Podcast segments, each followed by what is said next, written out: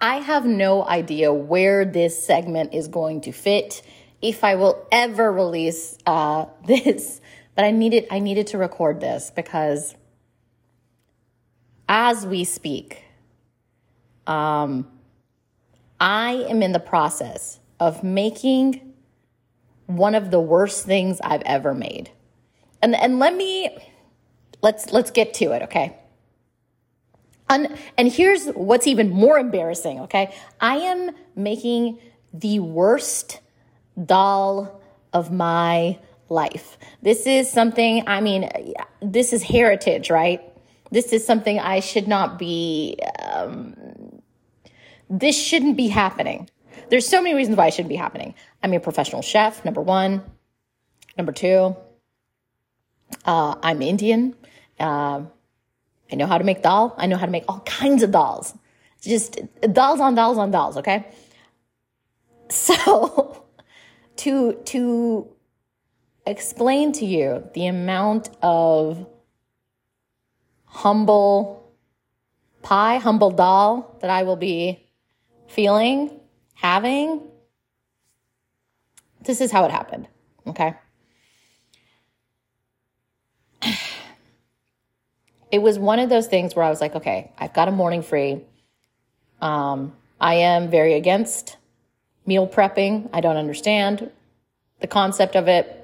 You guys maybe can explain it to me, but essentially, as as what I have been told via the internet, via TikTok, via Instagram, is that you spend like most of your Sunday cooking things separately and then putting them in jars and then making dressings, and then you're just eating out of a jar for like the rest of the week, it feels very lizard to me. I know that lizards don't eat out of jars, but it just feels very like, also, it's just like, you know, like don't be a, a coward. Just roast a chicken on Sunday and eat it. You know what I mean? Like, and, and before, before this morning, Okay? I would say make a big pot of dal. It's not a big deal. You know, the gods will find ways to humble you. I'm stirring this horror dal right now. I don't know if you can hear that. Um, so let's get back to like how this dal came to be, okay? so I, I, once again had a morning. I had a morning and I said to myself, why don't you make a big pot of dal? Because the rest of your week is going to be kind of crazy. And, you know, that's, that's what we'll do. I had some bacon. I was like, you know what? Let's, let's spice this up. Let's do something with it. Started to cook off the bacon in a cast iron. Put the lentils in there because I was like, didn't have time to soak my lentils, but you know what? I'm going to at least um, fry them in the bacon fat. It's going to be great. In my head, I thought I had lowered the temperature of the cast iron, and I didn't. It was a step that I thought I did, and then I didn't. I poured the lentils in there, start cutting the tomatoes. I turn around, and the lentils I would say three fourths are fried perfectly, and then one fourth are blackened. I love burnt, but I I knew then I was like, huh, this is in into the abyss we go, and and we're going to we're going to save this though. F- fine, a couple burnt lentils here there, not a big deal. We've seen this before. Throw the tomatoes in there. I remember I had uh, basically a concentrated sauce that I had in the fridge of saffron and roasted uh, bell pepper, garlic, chilies. I was like, I'll throw that in there. It's a, it's an expensive sauce, but for me to be like all in, don't worry. This is a good use of this very expensive thing I made. Throw that in.